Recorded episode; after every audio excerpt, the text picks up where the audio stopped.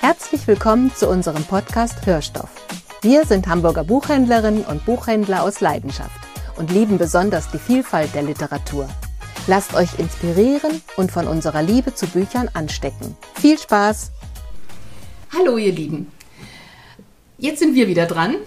Es ist der 1. Februar und ähm, der Podcast ähm, Hörstoff Kommt der Podcast Hörstoff. Ja, das ist schon genau. richtig. Kommt äh, in diesem Monat äh, oder für diesen Monat aus dem Büchereck Niendorf Nord. Und wir drei, äh, Nico Wendt, Hallo, hallo.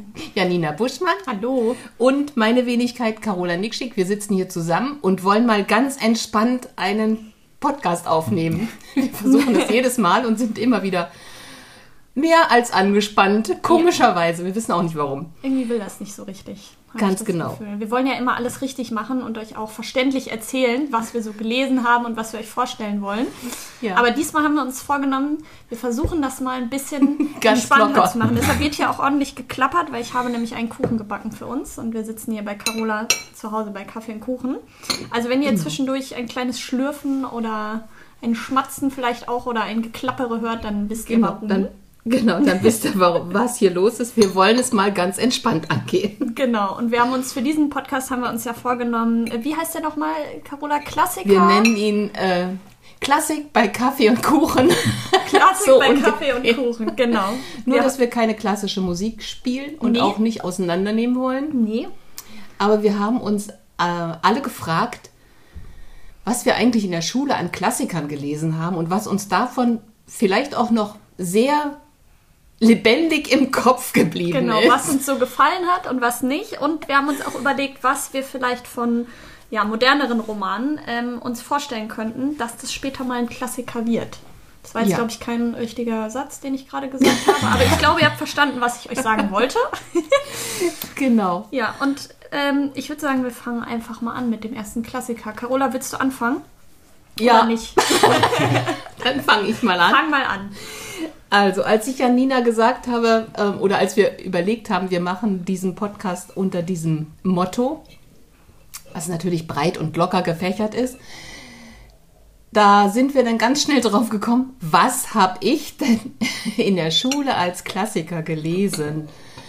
Ja, ich bin ja in der DDR zur Schule gegangen und das war vielleicht noch ein bisschen anders. Auf jeden Fall sahen die Lektüren ein bisschen anders aus.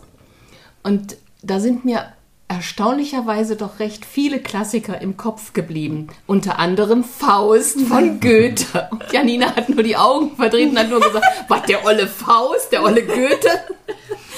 Ja, also ich könnte den jetzt nicht mehr ganz auseinandernehmen. Ähm, aber ich fand diese, äh, einfach diese ganze äh, Geschichte, die dahinter steht, äh, wie dieser Faust nach Wissen jagt und wie er dann mit Mephisto seinen Pakt eingeht und äh, einfach doch, um glücklich zu sein und Gretchen und die ganzen anwesenden Figuren, das fand ich einfach total spannend damals. Aber eins ist mir wirklich richtig ähm, im Kopf geblieben und das ist dieser, äh, der Anfang von diesem äh, kleinen Stück vom Eise befreit sind Strom und Bäche durch des Frühlings holden belebenden Blick beim Osterspaziergang mit Wagner seinen, der irgendwie was damit zu tun hatte. Fragt mich jetzt mal gerade kurz, ich- wer Wagner war. Wagner ist er doch ist irgendwie der das Gegenstück irgendwie so Genau, zu er ist, glaube ich, der, Schü- Faust. der Schüler Ja. von Faust Genau. und ist so sein, sein Gegenstück, in dem, Ja. wie er so nach Wissen strebt und Ja, genau. Denn er denkt ja, er weiß nicht genug und er will immer mehr wissen.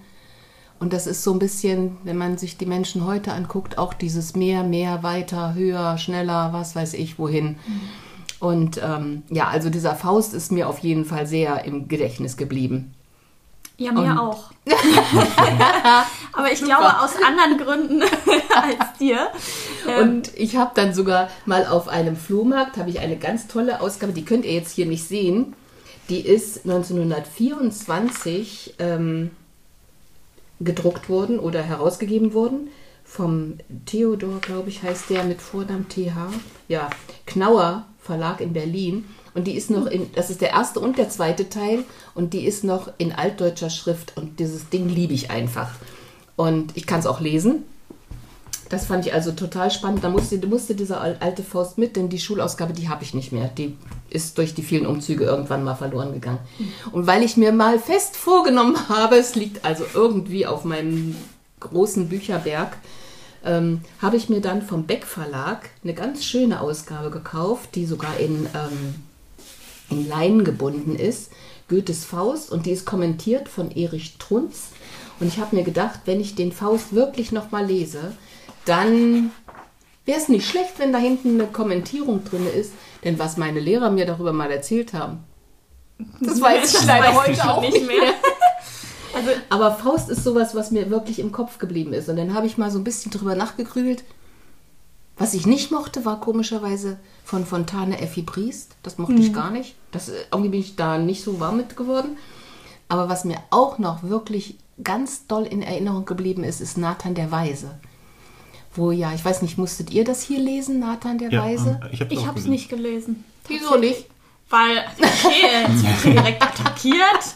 Das äh, Schulsystem von NRW ist schuld. Ich, daran Okay. daran liegt es. Nein, also Nathan der Weise haben wir tatsächlich im Unterricht nie gelesen. Und ich habe, glaube ich, bei uns in der Buchhandlung, Buchhandlung mal reingeblättert so und ich weiß auch so ungefähr, worum es geht und die Ja. Ringparabel und sowas Ja. alles.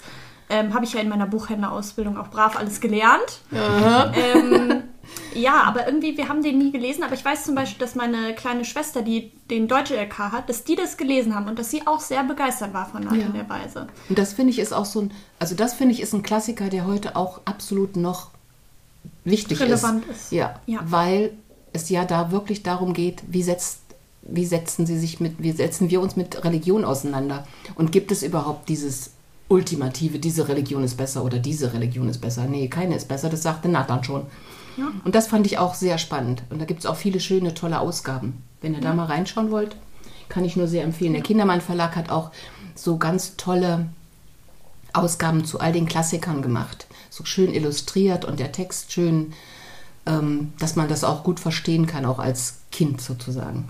Ja, aber jetzt sag doch gerade noch mal der Faust. Ja. Also, Dieser olle was ist Faust. da los? Also, du hast ja jetzt gesagt, du fandst ähm, das spannend. Ähm, wie war das? Ähm, mit, der- wie er so nach Wissen strebt und so. Ja, das ist genau. für mich aber gar nicht so die Essenz dieses, dieses Werkes. Also, was bei mir irgendwie hängen geblieben ist. Ja. Jetzt mal so ganz salopp gesagt, ist Goethe ist so ein alter Sack, ziemlich nervig. Mhm. Ähm, sieht Gretchen, wie alt ist die? Irgendwie 14 oder so? 14, 15 ist die, 14, glaube ich. 15 Irgendwie und so denkt ganz sich, junges Ding. Und denkt sich, Genau. boah, die muss ich jetzt haben Ja. als alter Mann. Ähm, Und der kriegt doch dann mit diesem, und macht dann, durch diese Magie oder Genau. durch diesen Pakt wird er doch, wird er Jünger? jünger, genau. Und dann kann er sich ans Gretchen ranschmeißen und ihr Richtig. Leben ruinieren und die bringt sich am Ende um. Das ist das, Ja. was bei mir hängen geblieben ist. genau. Und Und ähm, ja, deshalb, Aber- ach, weil wenn man so ein bisschen über Goethe nachdenkt, und der war ja jetzt auch ein bisschen bekannt dafür, dass er so ein Schürzenjäger war, sage ich mal. ja, ähm, stimmt. Finde ich das halt, ach, weiß ich nicht, also mich hat das, also ich fand den echt, also jetzt mal ganz abgesehen Komm. davon, ob das sprachlich jetzt äh, großartig ist und äh, die Gretchenfrage, wie gut die denn ist. Aber ich fand denke- echt so, das ist, ist ein Roman, es ist ja kein Roman, es ist ein Stück, Ja. ähm, dass Goethe, es fühlt sich so an, wie sagt man auf Deutsch, so ein Self-Insert, würde man heutzutage, würden die Kids sagen. Okay. So ein, also er hat sich selber quasi eine Geschichte geschrieben, wo Ja. er ein junges Mädchen irgendwie haben kann. Und, Genau, verführen kann und Ja. dann. Und da, oh, Dann ich fand das, das. halt gerade in der Schule bespricht man das irgendwie so ganz anders. Also bei uns war das zumindest Ja. so der Fall. Ähm, und das ist irgendwie gar nicht so ein Thema, dass das einfach so ein alter Mann ist, der sich äh, so ein junges Mädel da krallt und ihr Leben halt ruiniert, weil er sie Mhm. Ja. unbedingt haben muss. Und da Das stimmt. weiß ich nicht, deshalb ist für mich, war für mich der Faust irgendwie immer so, habe ich den in so schlechter Erinnerung. Vielleicht wäre es auch nochmal Mhm. was anderes, wenn ich ihn jetzt nochmal neu lesen würde. Ich denke, das Aber geht das einem ist oft das, so. was irgendwie hängen geblieben Genau. ist bei mir. Also das, ich denke, das geht einem oft so, wenn man Sachen so als ganz junger Mensch liest. Ich meine, sind wir mal, sind wir mal ganz ehrlich, in der Schule springen sie nicht von ihren Stühlen auf die Tische, wenn der Lehrer um die Ecke kommt und sagt, so, wir lesen jetzt mal Faust oder Ja. weiß ich nicht, Wojcek Den oder Schimmelreiter. Den Schimmelreiter. Obwohl ich den auch cool fand. Den mochte ich auch. Den mochten ganz viele nicht. Den Schimmelreiter mochte ich zum Beispiel. Ja. Fand ich auch gut, ja. Also ich habe es noch nicht erlebt, wenn bei uns in der Buchhandlung jemand Schullektüre bestellt, dass sie schreien. oh, ich muss mal eine Schullektüre bestellen. Hurra, Juhu. hurra. da finde ich, ähm, ja, aber Klassik muss sein und ich denke, man liest es auch immer wieder mit anderen Augen. Ja. Darum denke ich mal, ich bin mal gespannt, wenn ich es dann mal irgendwann nochmal schaffe, den ganzen Faust so wirklich durchzulesen, dass ich den wahrscheinlich dann heute auch mit anderen Augen lese, zumal ja. ich die Gedanken, die ich damals hatte, ja nicht mehr weiß. Mein ja. Gott, wie lange ist das her? Ich glaube, es kommt auch Jahrzehnte. immer, es kommt auch immer stark auf den Kontext der Zeit an, in dem es natürlich geschrieben wurde. Das, ähm, das ist, glaube ich, auch. Und ich meine mich zu erinnern, dass wir das zum Beispiel in der Schule gar nicht so viel behandelt haben. Wir haben das mhm. eher so gelesen und dann so ein, ich glaube, so ein bisschen drüber gesprochen, was für eine Zeit das so ungefähr war, aber gar nicht so, dass man das jetzt so richtig. Das so ich meine, wie alt war ich da? 14 vielleicht oder so, dass ich das so einordnen konnte. Denke ich auch.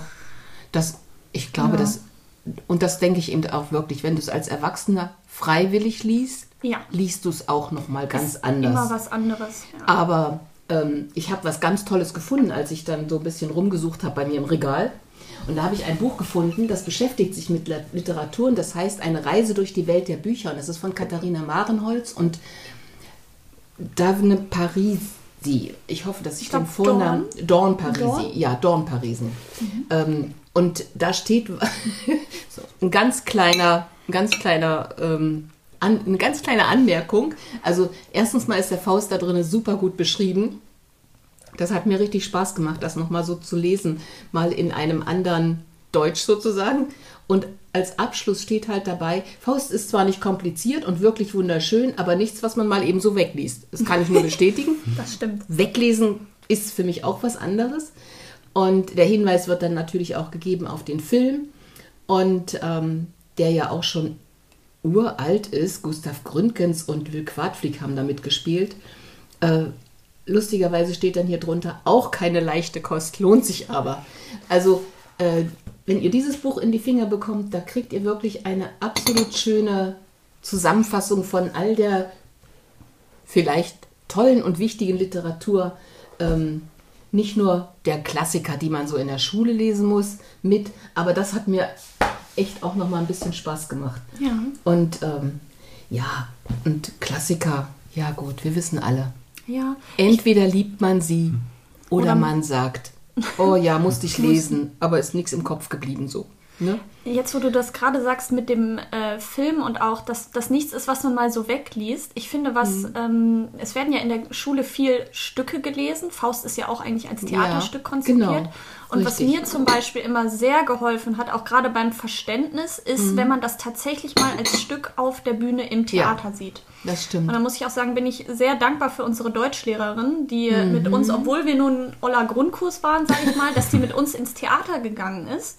Ja. Und dann haben wir, ich weiß, wir haben Faust gesehen und Kabal und Liebe zum Beispiel, ah, was ja. ich sehr gut fand. Mhm. Ähm, und das hat für mich dieses Verständnis nochmal viel, viel einfacher gemacht, weil diese ja. Worte gesprochen zu hören und also das ganze gespielt, gespielt. zu sehen, ja, das ähm, ich. eröffnet einem so ein ganz anderes Verständnis. Und das finde ich total schade, dass man irgendwie in der Schule viel so Stücke, die eigentlich gespielt werden sollen, einfach mhm. so runterliest. Und ich glaube, das ist das, was dann in Kombination mit dieser altertümlichen Sprache das Verständnis für viele so schwierig macht. Das könnte durchaus sein. Mhm. Also meine eine Tochter, die hatte ja zum Beispiel Französisch.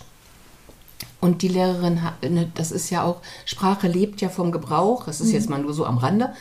Ähm, und die Lehrerin hat halt viele Lektüren genommen, wo es auch Filme zu gab. Ja. Und dann im Original geguckt und das finde ich macht auch Sprache, Unterricht lebendig natürlich. Ja. Aber wir wollen hier nicht über den Unterricht und über die Arbeit nee. der Lehrer diskutieren. Nein. um Gottes Willen. Es ist bestimmt nicht einfach. Nein. Ähm, könnte ich mir gut vorstellen. Auf jeden Fall finde ich aber auch Klassiker zu lesen, finde ich auch wichtig. Ja. Weil man das ganz anders einordnen kann, auch wie sich Literatur entwickelt hat. Ja, und ich finde es auch total faszinierend zu sehen, ähm, wie doch Sachen, die vor hunderten von Jahren geschrieben wurden, mhm. trotzdem immer noch irgendwo relevant sein können für ja. das Leben heute oder für die Menschen. Das ist ja auch das, was für mich irgendwie so ein Buch zum Klassiker macht überhaupt. Mhm. Also, dass man ein Thema hat, was eben ne, heute immer noch relevant ist. Nico, du willst was sagen? Ja. Nico meldet sich hier, als wenn er wirklich in der Schule. Das hat ihn jetzt ja. völlig ausgehebelt. Ja, äh, ich war so begeistert hier von der äh, Diskussion. Ähm, ja, ich äh, fand auch interessant äh, diese Sichtweise, die man auf äh, Faust hat, so dass sie auch so unterschiedlich sein kann. Denn ich habe den in der Schule, glaube ich, gar nicht äh, behandelt. Oh, äh, aber ich habe das äh, dann, oder glaub, zumindest kann ich mich nicht dran erinnern, aber ich habe das dann äh, später halt äh, privat dann gelesen. Da hat man ja auch ganz äh, andere Herangehensweise. Ja. Und ich habe dann auch... Ähm, Streber. ähm, dann Christopher Marlos Dr. Faustus gelesen. Also es äh, ist halt ah, dieselbe ja. Geschichte, aber ähm, ja. wurde, ich glaube, ungefähr 100 Jahre früher geschrieben. Und ähm, das äh, irgendwie, wenn ich immer an Faust denke, dann normalerweise denkt man ja sofort an mhm, Goethe und ich mhm, habe dann aber immer diesen äh, Dr. Faustus auch äh, im Kopf, mhm. weil es da so eine, äh, so, so, eine, eine so großartige Szene gibt, ja. ähm, wo im Grunde ähm, wirklich auf der nächsten Seite öffnet sich die Hölle und er geht da. Ja. und ähm, er steht dann aber vor, ähm, ja, also Gre und, äh, und die, doch die äh, Gretchen? Gretchen, genau. Gretchen, genau, ja. Gretchen. Ich weiß mhm. gar nicht, ob die auch genauso hieß. Oder das, äh, auf jeden Fall ähm, steht er davor und sagt irgendwie, ähm, is this the face that launched a thousand ships and burned the topless towers of Ilium? Come Helen, give me my soul again. Ähm, äh, nee, ja, come Helen, give me my soul again. Und äh, das äh, ist halt so dieses, ähm, obwohl er weiß, äh, wenn er jetzt nicht irgendwie ähm, seine äh, Sichtweise ändert oder so, kommt er in die Hölle, kann er es irgendwie nicht mhm. schaffen, sich äh, davon loszureißen. Also mhm. da wird sie eben mit Helena von Troja verglichen. Also es ist so ah. Dieser Kuss ist eben diese, äh, ja, seine Seele wird dann im Grunde ja. Äh, geraubt. Also ja. mit dem Kuss. Das fand ich ganz äh, interessant. Also dieses ähm, ist dir im Kopf geblieben? Genau, ist im Kopf geblieben, genau. Und seit äh, schon ein paar Jahre her. Also. ein paar Jahre her. Oh je.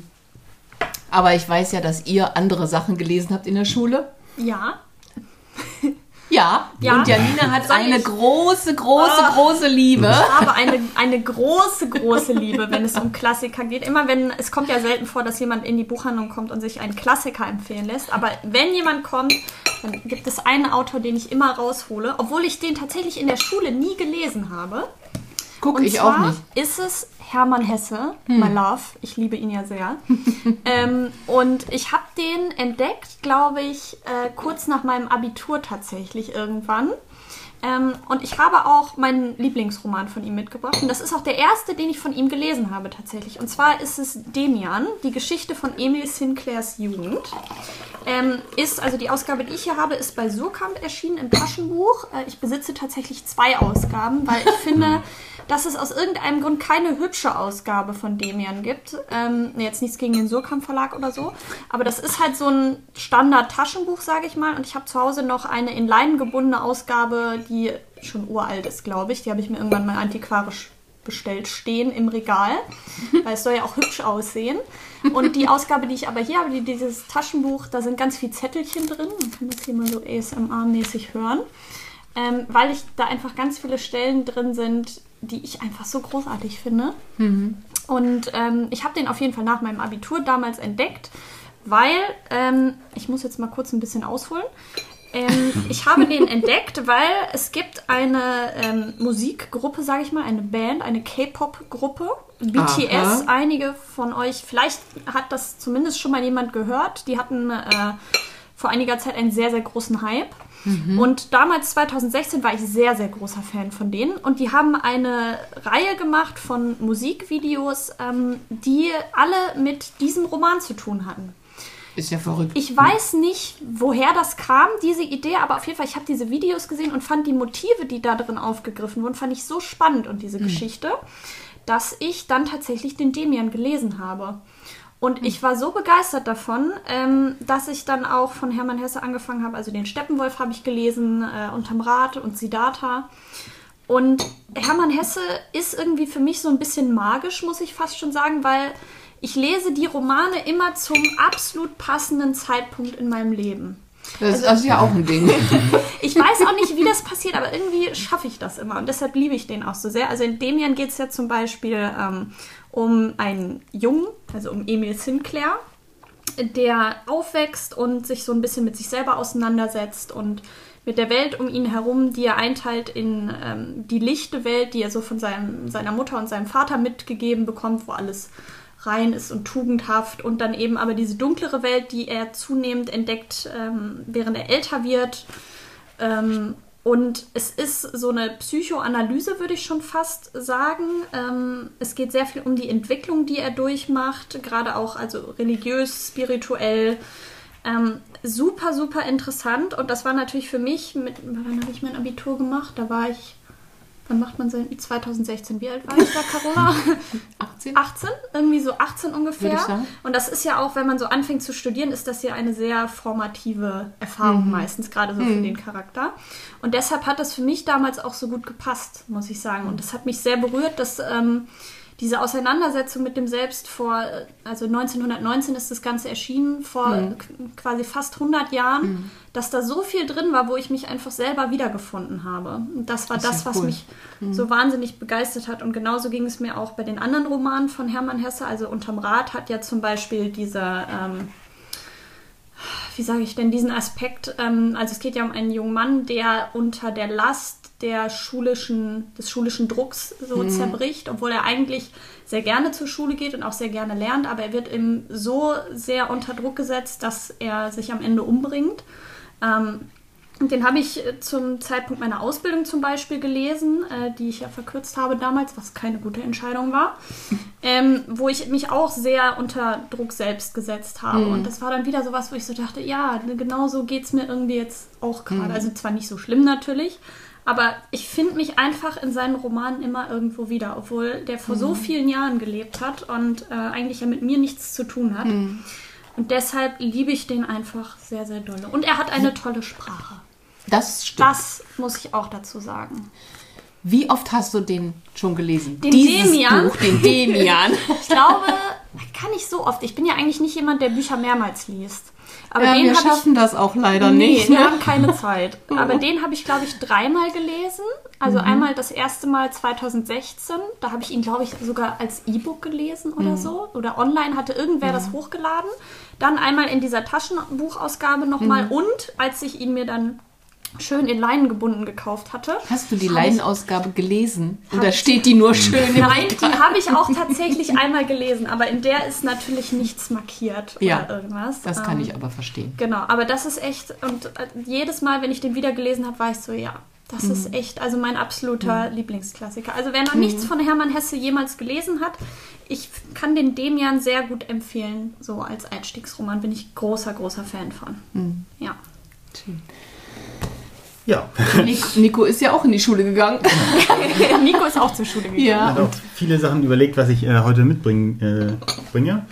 Ähm, einer meiner Lieb Lieblingsautoren ist ja auch äh, George ähm, Orwell. Da hatte ich auch, äh, bringe von ihm eins mit. Mhm. Aber ich habe mich dann für jemanden, einen anderen George entschieden. Und zwar äh, George Eliot. Und die ist besonders in England ähm, sehr bekannt. Ähm, also kommt aus dem 19. Jahrhundert. Ich weiß nicht, wie bekannt sie jetzt in Deutschland ist, äh, kann ich gar nicht genau sagen. Ähm, aber vor ein, einigen Jahren ist auch äh, ihr Mittelmarch ins Deutsche nochmal übersetzt ja, worden. Ach, die. Und dadurch äh, ist sie okay. nochmal ein bisschen ähm, ja. ins äh, Gedächtnis gekommen. Und ähm, dieses äh, Silas, ich habe jetzt mitgebracht von George Eliot äh, Silas Mana und das ist auch eines meiner Lieblingsbücher. Habe ich nicht drei, also ich glaube erst zweimal gelesen, aber ähm, Irgendwann kommt auch noch ein drittes äh, dran. Und ähm, ja, also George Eliot ähm, heißt eigentlich mit äh, richtigen Namen Mary Ann Evans. Und es gibt so ein paar, also viele Gründe scheinbar, warum sie äh, einen anderen Namen gewählt hat, um ihre Romane rauszubringen. Einmal natürlich, ähm, weil das damals äh, als äh, Frau nicht einfach war, äh, Bücher eben rauszubringen mhm. und ähm, dann nicht gleich in irgendeine Schublade gerückt zu werden, mhm. ohne dass man das Buch gelesen hat. Oder ja. in, äh, zu, äh, hinzu kommt aber auch noch, dass sie ähm, halt, äh, na, was heißt bekannt, aber sie war halt Übersetzerin und Journalistin, bevor sie die Bücher, also Romane geschrieben hat. Und dann wollte sie das so ein bisschen auch getrennt halten, mhm. denn sie war so ein bisschen, ähm, hatte äh, ja so einen Skandal an, äh, war, ähm, oder ihr Leben war so ein bisschen skandalös, mhm. denn äh, für die damaligen Verhältnisse, denn ähm, sie war mit einem verheirateten Mann zusammen. Oh. Und äh, ja, das skandalös. genau. Und ähm, deswegen hat sie das ähm, eben diesen Namen dann gewählt. Mhm. Und genau, ich erzähle so ein bisschen mal, äh, worum es da überhaupt geht um, äh, bei Silas Mana. Das, äh, also Silas Mana ähm, ist die äh, äh, Hauptperson dieses Romans und ähm, er ist im Grunde in, ja, in einer äh, Stadt geboren und ähm, ja, lebt, wird er, wächst da in so einer religiösen Gemeinde auf, also schon fast so eine mhm. Sekte-Art. Und ähm, dann wird er irgendwann des Diebstahls beschuldigt, obwohl er das gar nicht getan hat. Und ähm, mhm. da zeigt man auch so ein bisschen diese ähm, ja, komischen ähm, Herangehensweisen an Religion in, diesem, in dieser mhm. Sekte, denn ähm, um das herauszufinden, ob er schuldig war oder nicht, ähm, haben sie Lose gezogen. Und äh, dann denkt man ja, wieso, äh, ist ja Zufall oder so, aber ja. deren ähm, ja, äh, äh, Denkweise war halt, ähm, dass Gott ja nicht zulassen würde, ähm, dass ein Unschuldiger hm. jetzt äh, hm, als schuldig befunden wird. Und äh, ja. so haben sie das dann ähm, versucht zu erzwingen, dieses Gottesurteil hm. so ungefähr. Ja. Hat dann in dem Fall natürlich nicht geklappt. Also er wurde dann eben ähm, ja, ausgeschlossen aus dieser Gemeinde und ist dann ähm, aber aufs Dorf gezogen. Und ähm, da war er auch lange Zeit immer, immer so als Außenseiter, ähm, ist halt neu im Dorf und ähm, mhm. er war We aber Weber und konnte damit auch gut Geld verdienen da. Aber er äh, lebte, dann, lebte dann auch sehr zurückgezogen, also von diesem, äh, von der Gemeinde ähm, eben ja, fast getrennt, ein bisschen außerhalb.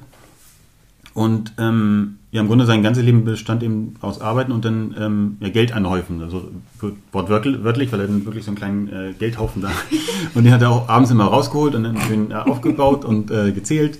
Und das war im Grunde also ein, ein Goldhaufen. So. Mhm. Und ähm, irgendwann kam es aber dazu, dass sein ähm, äh, ja, Geld gestohlen wurde. Mhm. Ähm, und ähm, genau, das waren ich will jetzt eigentlich auch zu viel beraten, aber nein, nein.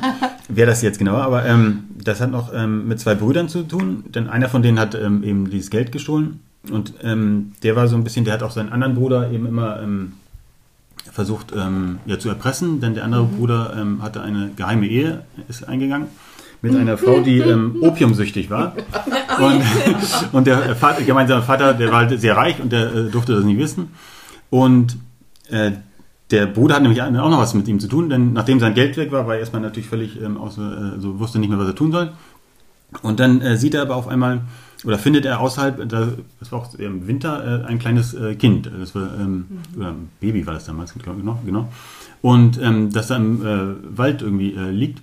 Und das stellt sich heraus, dass das ähm, die Tochter, also die Tochter dieses Bruders war, mit die, der ähm, opiumsüchtigen Frau, die halt ähm, da äh, ohnmächtig geworden ist und dann gestorben ist. Und das äh, Kind ist, hat er dann gefunden und ähm, das hat er dann im Grunde adoptiert. Also der Bruder, äh, der eigentlich der Vater war, der mhm. wusste das, okay, das ist äh, sein Kind im Grunde, aber er hat mhm. dann nichts gesagt.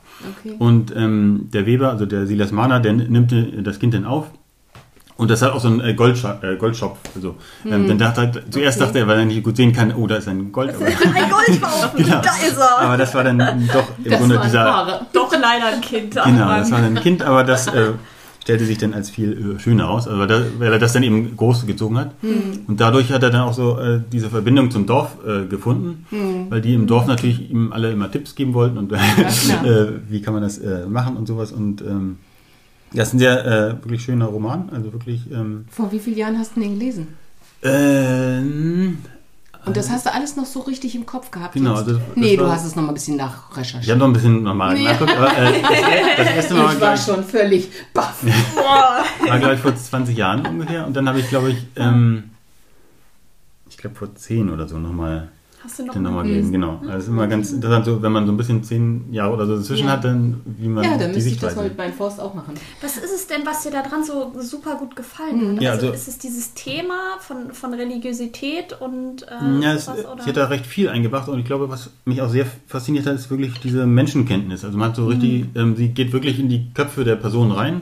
Also man hat so richtig... Mhm. Ähm, das Gefühl, sie könnte auch Psychologin äh, ja. werden, also, ja, weil sie dann irgendwie, ja. man hat das Gefühl, sie weiß im Grunde besser, warum Menschen irgendwas tun, als die Menschen selber. Also, dass sie wirklich ähm, mhm. da so richtig reingucken kann. Also, und eben diese moralischen äh, Situationen, vor die äh, die Menschen dann gestellt werden. Und so ein bisschen, hatte ich jetzt auch gar nicht so richtig erwähnt, steht, äh, spielt auch noch mal ein bisschen die ähm, Entwicklung jetzt mit der Industrialisierung. Also damals, ähm, später ging das dann ja los. Und weil der Silas Mahner guckt dann, ich glaube, irgendwann kommt er dann auch nochmal äh, in diese Stadt, wo er dann mhm. vor, wo er groß geworden ist. Und diese Sekt oder diese äh, Gemeinde, da gibt es gar nicht mehr und das ist alles umgebaut. Das ist total und was, genau. Alles. Ja. Und das im Kontrast zu dem Landleben, also das ist schon ähm, wirklich sehr interessant geschrieben. Also. Mhm. Aber schneiden sich ja doch bei den, bei den äh, ganzen, schneid, überschneiden sich ja doch bei den ganzen Klassikern auch immer wieder Themen, ne? Mhm. Ja. Religion, das Verhältnis von den, von den Menschen zu Gott, mhm. zum Glauben überhaupt. Ja, ne? moralische, ja. Konflikte. moralische Konflikte. Und wenn, das, wenn man es heute liest, dann setzt man das nochmal anders in den Kontext. Mhm. Genau. Ne? Ja. Also ist mir gerade auch eingefallen, hier bei, ähm, bei Faust ist ja auch, Mephisto ähm, geht ja eine Wette mit Gott ein, dass er, Stimmt. Dass er ja. Faust vom rechten Weg abbringen kann. Mhm. Ne? Also und so ist es in irgendeiner Form in allen Geschichten mhm. immer wieder, dass es auch sowas äh, ja, Außergewöhnliches vielleicht auch hat, mhm. was man heutzutage vielleicht auch nochmal anders liest, sowieso dann. Mhm. Ne? Der Teufel verführt die Menschen. Jo, meine Güte, wir können alle unseren Verstand gebrauchen. Ja. Ja, aber total spannend. Also ich habe zum Beispiel, von dem hatte ich tatsächlich noch nie was gehört. Also bei mhm. den vielen ja. Klassikern geht es mir so, ich habe die zwar zu meiner Schande ähm, vielleicht noch nicht selber gelesen, aber ich weiß zumindest, sagt mir der Titel was und ich mhm. weiß meistens so grob, wo das Ganze sich einordnen lässt und worum es geht. Aber das habe ich tatsächlich irgendwie so ja. gar nicht auf dem Schirm gehabt.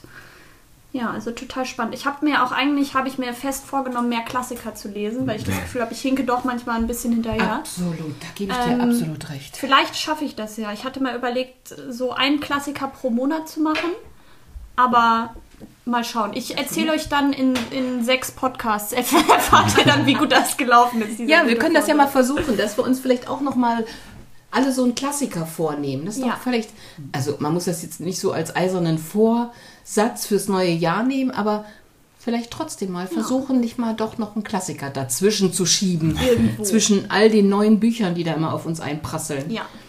Ja, ganz genau. Ja. Aber versuchen kann man es ja. Ja. Wir versuchen es mal. Geht über Studieren. Ganz genau. Jetzt mal aber Dürfen weiter. wir uns ja selber aussuchen. Schreibt uns kein Lehrer vor. Ja. Carola, du hast da ja aber noch ein Buch, genauso ja. wie wir alle. Wir wollten ja auch ein bisschen auf modernere Bücher gucken und da mal schauen, was wir uns vorstellen könnten, was davon denn vielleicht irgendwann mal in 100 Jahren ein Klassiker werden könnte. Ja, in 100 Jahren. Ja. Also ähm, dann muss ich jetzt, müssen wir gerade mal ein bisschen zurückrudern, denn ähm, Bruno Apitz, ich habe Bruno Apitz mitgebracht. Ja. Also ich habe sehr hin und her überlegt, was könnte ich mir vorstellen, was auch ein Klassiker werden, sein werden könnte. sollte, ja. wie auch immer. Und ich musste es tatsächlich in der Schule lesen. Hm. Ähm, wenn man bedenkt, ähm, also Bruno Apitz, Nackt unter Wölfen, ist im Aufbauverlag erschienen und äh, die erste Ausgabe, die erschienen ist, ist im Mitteldeutschen Verlag erschienen. Ich bin ja, wie ihr wisst, in der DDR in die Schule gegangen und ich habe das in der Abschlussklasse gelesen und habe auch darüber meine Deutscharbeit schreiben müssen. Und äh, ja, durch die vielen Umzüge, man hat, äh, ist auch egal, ähm, habe ich meine Originalausgabe nicht mehr, die ich damals äh, von der Schule, also durch die Schule kaufen musste. Und dann habe ich mir aber irgendwann jetzt das Taschenbuch vom Aufbau Verlag nochmal gekauft, weil ich gedacht habe, das ist so ein wichtiges Buch und das hat mir so, das hat mich so beeindruckt, ähm, dass ich es gerne, das ist sowas, was ich gerne nochmal lesen möchte. Ich, es wird bestimmt passieren, dass ich es nochmal lese. Irgendwann. Ähm, aber ähm, naja, wie das so ist in einem Buchhändlerleben mit zweimal lesen, ist es ja ein bisschen schwierig. Mhm. Ähm, auf jeden Fall ist diese Ausgabe im Taschen, im Aufbauverlag eine erweiterte Neuausgabe ähm, wo noch mal ein bisschen mehr recherchiert wurde. Und ähm, die Geschichte handelt ähm, von einem, spielt im KZ Buchenwald ähm, von Februar bis April 45 und da verstecken die Häftlinge einen kleinen dreijährigen Jungen und bringen den durch die Zeit, dass der das überlebt, bis Buchenwald dann befreit wird. Was mich das, also das ist keine leichte Kost, weil äh, ich muss auch nicht nur, weil es so dick ist. da ist der Unterschied zwischen euren Lektüren, die eben super dünn sind. Also dieses Buch hatte auch früher schon 580 Seiten. Man, ich glaube, viele Schüler würden sagen, oh nee, das gibt's doch wohl nicht. Gibt das nicht auch in etwas abgespeckterer Form? Und es erzählt halt diese Geschichte, die in Buchenwald spielt, in diesem KZ. Und was mich so sehr beeindruckt hat, nachdem wir das gelesen haben, und das ist das, was du vorhin sagtest, Janina, mhm. wenn man etwas nochmal auf der Bühne sieht oder in einem Film sieht oder nochmal anders vor Augen geführt bekommt, mhm. dann bleibt das, glaube ich, noch mehr in einem haften. Und so ging es mir mit diesem Buch auch. Diese Szenen, wie diese Menschen diese Häftlinge da mit allen Mitteln versuchen, dieses Kind durchzubringen, die sind wirklich sehr beschrieben, sehr gut beschrieben. Und diese Charaktere und dieser, diese Menschlichkeit, die da in all diesem Grauen ist, das kann man fast fühlen in diesem Buch. Und als wir dann das KZ besucht haben und diese Bilder gesehen haben, kann ich mich noch gut erinnern, dass es den meisten hinterher von uns ziemlich schlecht ging. Also nicht nur, dass uns die Tränen gelaufen sind, was man dann da gesehen hat, ähm, weil wir uns diese Geschichte noch mal viel mehr vorstellen konnten. Ja. Und ähm, ich habe da mal so ein bisschen dann hinterher noch mal recherchiert. Das ist angelehnt an eine wahre Geschichte, die aber Bruno Apitz noch etwas natürlich freier gestaltet hat für diesen Roman. Mhm. Und ähm, er selber hat auch acht Jahre ähm, in, im KZ, war er acht Jahre ähm, und man kann sich, wenn man dieses Buch liest, kann man sich kaum vorstellen, dass Menschen sowas aushalten können. Und warum ich finde, dass das auch in der DDR war es Schullektüre bis 1990, glaube ich. Mhm. Und ähm, ich finde, gerade wenn man die Zeit sich heute anguckt, darf sowas nicht vergessen werden. Und das hat mich so ein bisschen schwanken lassen dann heute Morgen, als ich gedacht habe, oh, vielleicht nimmst du doch ein anderes Buch. ist ja doch auch schwere Kost, ist, ähm, ist es halt von der Sprache her einfach großartig beschrieben, obwohl man bestimmt äh, alle paar Seiten laufen einem die Tränen. Mhm. Ähm, aber ich hatte jetzt vor kurzem ja ein Buch gelesen äh, von Dirk Stermann, ähm, Mir geht's gut, wenn ich heute dann morgen.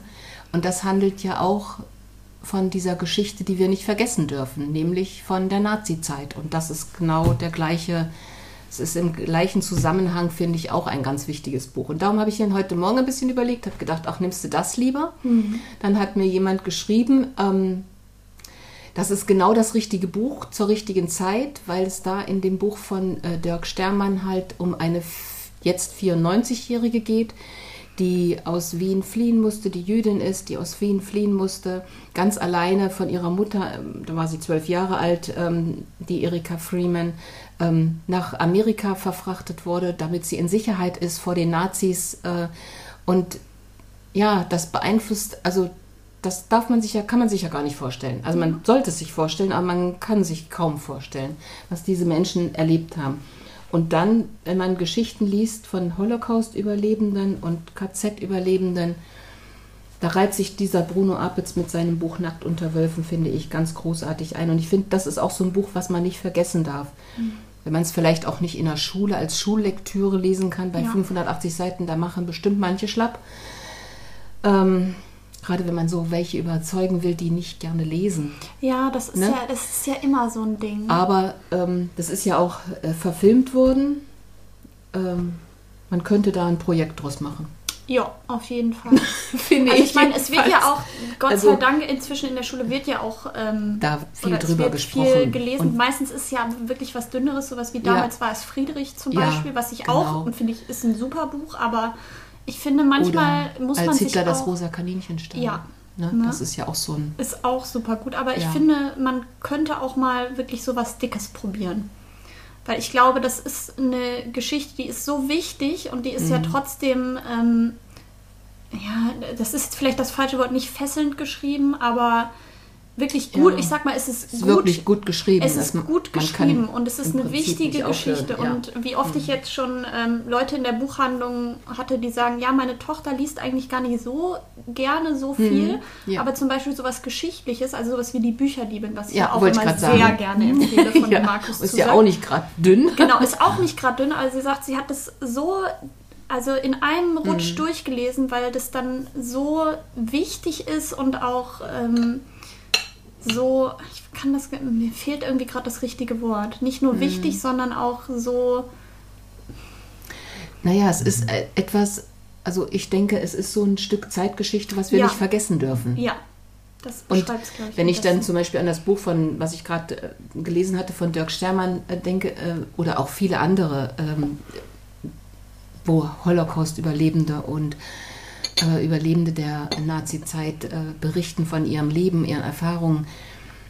ja, irgendwann gibt es diese Menschen halt nicht mehr. Ne? Ja. Und diese Zeit nicht zu vergessen, ist, denke ich, etwas ganz, ganz Wichtiges, wenn ja. man sich die politische Entwicklung im ja, Moment, gerade im Moment anguckt. anguckt.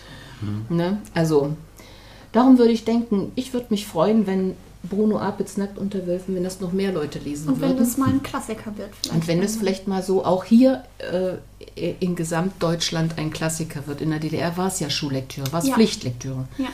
Also darum. Ähm, und ähm, Bruno Apitz hat zum Beispiel viele, vielen seiner Mithäftlinge, naja, ein Denkmalgesetz kann man, es klingt jetzt vielleicht ein bisschen blöd, aber er hat viele da verwoben in diese Geschichte, ja. weil er sich eben an diese Menschen erinnert hat.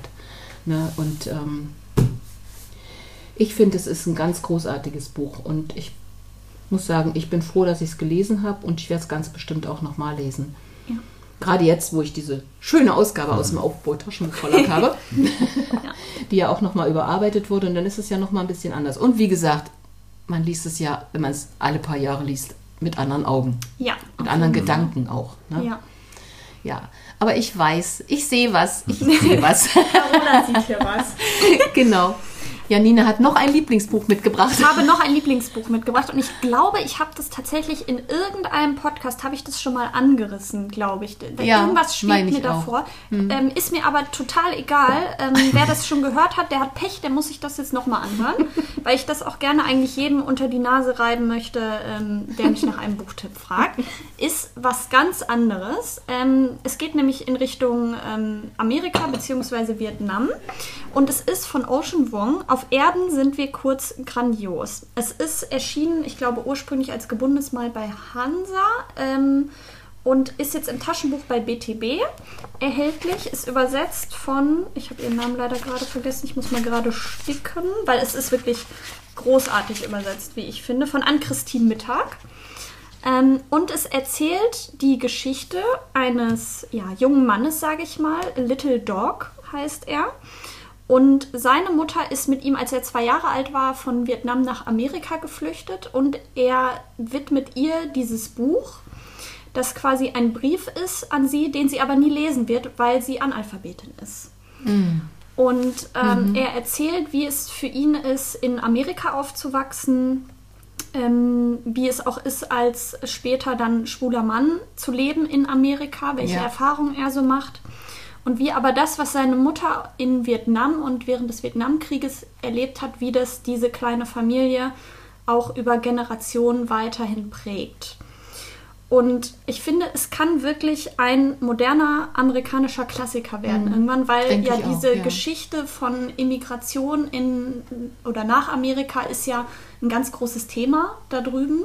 Ähm, wir haben ja auch gerade, Gott sei Dank, irgendwie so eine Welle von Geschichten von Immigranten, ähm, die nach Amerika gegangen mhm. sind auf der Suche nach einem besseren Leben und was die so erleben da in dieser Gesellschaft. Mhm.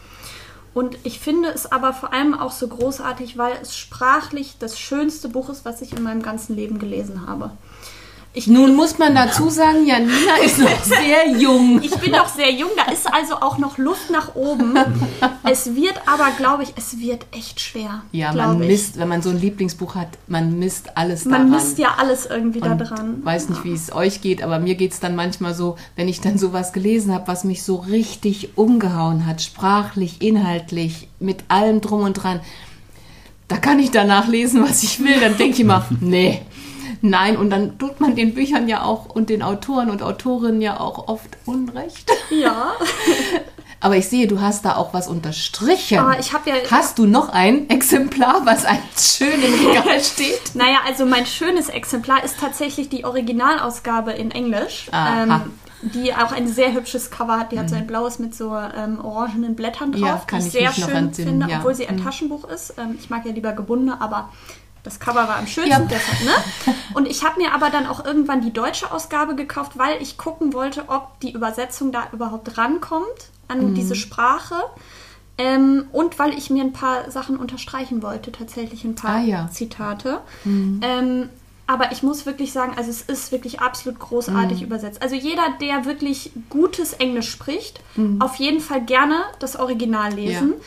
Es ist aber wirklich sehr poetisch geschrieben ähm, und man muss schon echt einen großen Wortschatz haben, hatte ich zumindest das Gefühl, damit man da wirklich die Essenz dessen, was er versucht zu sagen, mitbekommt. Er ist nämlich eigentlich, das ist glaube ich bisher sein einziger Roman, er ist nämlich eigentlich Lyriker. Ach. Und ich finde, in jedem Roman, der von einem Lyriker oder einer Lyrikerin geschrieben ist, das merkt man irgendwie immer. Mhm. Weil die nochmal so eine ganz andere Art und Weise haben, ähm, mit Sprache umzugehen. Und deshalb finde ich das so absolut großartig. Und ich blätter hier gerade durch ähm, und gucke, ob ich irgendeine Stelle habe, die ich euch so vielleicht kurz vorlesen kann. Aber man muss es einfach komplett gelesen haben, um die Essenz zu verstehen. Ich sag, wie es ist. Es ist erzählt in so ähm, Vignetten, kann man schon fast sagen, also so Alltagssituationen. Und ähm, ja, ich will eigentlich nur sagen, ihr müsst es alle lesen. Also bitte, ähm, wenn ihr nur ein Buch lest, was von mir, was ich euch mal empfohlen habe, dann bitte von Ocean Wong. Auf Erden sind wir kurz grandios, weil es wirklich einfach so großartig. Ihr seht schon, ihr kriegt ja. wieder Leseliste mit. Ja, auf, also das ist eine Hausaufgabe Oder jetzt. Ihr hört schon. genau. Und ja. ja, das wäre mein Buch, was ich Von mir gut vorstellen könnte. Dass es nicht das vergessen mal, wird. Hm. Genau. Ja, da haben wir schon zwei sehr ganz, also wirklich ganz unterschiedliche. Mhm. Und Nico schießt jetzt den Vogel ab. Genau. Ich habe nämlich zwei mitgebracht, ähm, weil ich mich heute Morgen noch um, umentschieden habe. Ähm, ich war schon aus der Tür raus, äh, habe dann aber doch gesagt, das andere klappt vielleicht doch besser an dem Zusammenhang. Ähm, bin ich ich habe äh, die Bahn noch erwischt, also alles geklappt. Ähm, aber beide Bücher sind von Ian McEwan und das erste, was ich hatte, eben war äh, Die Nussschale, weil das eines meiner absoluten Lieblingsbücher von ihm weil ich gerne mal so ein bisschen was ähm, ja, abgedrehtes äh, lese. Ja. Und das hat wirklich einen der absurdesten ersten Sätze wahrscheinlich der Literatur. Ähm, so, hier bin ich, kopfüber in einer Frau. Und äh, wenn man das so nur hört, dann weiß man ja gar nicht, was los ist. Weiß man nicht, ähm, Sache ist. Aber ähm, Ian McEwan hat im Grunde Hamlet äh, neu geschrieben, und zwar aus äh, Sicht des ungeborenen Kindes. Bei der, der Nussschale. Genau, bei der Nussschale. Also erst, ja. äh, das Kind ist eben der Erzähler ah. und es bekommt eben mit, ähm, wie ähm, der Onkel und die Mutter eben äh, wollen, den Vater umbringen wollen, hm. die das äh, planen. Und er weiß dann auch nicht so genau, ist er jetzt, also eigentlich will er, will er das natürlich nicht, aber andererseits, wenn das rauskommt, äh, kommt die Mutter ins äh, Gefängnis und er wird dann im Gefängnis geboren. Also das will er natürlich auch nicht. Das wäre auch schon blöd. Ähm, genau, das hatte ich zuerst gedacht, aber ich habe dann, bin dann nochmal umgedreht, ich habe dann anderes mitgebracht. Noch und zwar, ähm, ja, Maschinen wie ich, also Machines like me. Und ähm, weil ich mir das eher vorstelle, dass das äh, vielleicht in äh, 50, 100 Jahren oder so, so als Klassiker äh, gelten könnte. Denn äh, vom Thema her ist es nämlich sehr interessant. Ähm, das ist so ein Buch, was äh, gleichzeitig in der Vergangenheit und in der Zukunft im Grunde spielt. Denn es spielt im 1980er, im London der 1980ern, äh, aber ähm, ist so eine alternative ähm, Zeit. Also äh, in der Vergangenheit ist was äh, anders passiert, besonders ähm, der Alan Turing, der war ja ähm, mhm. sehr intelligent und im Grunde einer der ersten Informatiker. Mhm. Und ähm, da war, ist ja eine sehr tragische Geschichte, dass er dann eben wegen seiner Homosexualität, die war damals ja in England eben ähm, ja, ja, strafbar, ja. und äh, dann wurde er eben verurteilt und dann hat er die, äh, wurde er für die Möglichkeit gesetzt, äh, gestellt, entweder ins, ins Gefängnis zu gehen oder eine Hormontherapie sich unterziehen zu lassen. Ja. Und er hat dann die Hormontherapie gewählt und ähm, das hatte dann auch scheinbar sehr schlimme ähm, Auswirkungen auf ihn. Mhm. Und ähm, dann ist auch einige Jahre später, ähm, ja, man weiß nicht, also man vermutet, dass es Selbstmord war, also das vergiftet äh, hat er sich, also mit einem Apfel. Mhm. Aber es, glaube ich, äh, irgendwo habe ich auch gelesen, dass es nicht hundertprozentig ist, dass es wirklich war, aber mhm. sehr tragische Geschichte. Ähm, auf jeden Fall, ähm, in dem Buch, also das Millionen geschrieben hat, war das so, dass er die andere äh, sich für das Gefängnis entschieden hat, mhm. danach dann aus dem Gefängnis gekommen ist und dann eben weiter äh, geforscht hat und ähm, dadurch ist die, ähm, ja, die Vergangenheit in dem Buch, also die mhm. 80er Jahre sind äh, deutlich weiter fortgeschritten technologisch als ähm, eben bei uns. Mhm. Die haben jetzt nämlich, äh, bringen sie da die ersten äh, synthetischen Menschen, also mhm. haben sie glaube ich äh, zehn Stück ähm, entwickelt, okay. also eben so Androiden und ähm, äh, die Hauptperson, Charlie, ähm, der eigentlich hat er kein Geld, aber er hat jetzt eine Erbschaft gekriegt und dann äh, gekauft, äh, kauft er sich einen von diesen ersten Androiden. Und ähm, der zieht dann bei ihm ein und, ähm, oder das ist einziehen, also ähm, er äh, wird dann angeliefert und ähm, ja, ähm, Charlie ist auch in Miranda, seine ähm, Nachbarin, verliebt. Und hm. er beschließt dann, dass im Grunde die per äh, Persönlichkeit, die kann man so ein bisschen einstellen bei dem äh, Androiden, hm. dass Aha. die beide zusammen mhm. sie einstellen. Und äh, dann kommt es eben ja auch zu Dreiecksbeziehungen und äh, ganz äh, mhm. ähm, interessante Entwicklungen. Und es geht eben auch so sehr um dieses ähm, ja, Thema künstliche Intelligenz, also ja. auch, ähm, was ja momentan auch sehr äh, aktuell ist. Ja, und wer weiß, wie das in 100 Jahren ist. Genau. äh, wenn dann, wer äh, weiß, wie das in ein paar Jahren ja, ist. Genau. Ja. Also das entwickelt sich ja doch ziemlich schnell auch und die Diskussionen sind ja mhm. und ähm, genau, das ist eben das Interessante, wie er das auch sein, dass ich, äh, wie McEwan das mhm. jetzt überlegt, äh, was denn auch für Probleme auftauchen können. Also wenn das mhm. jetzt so ein, ähm, ja, eine Maschine ist, die sich ihrer selbst bewusst ist, äh, darf man sie dann besitzen? Also kann sie dann ja. im Grunde ähm, ja.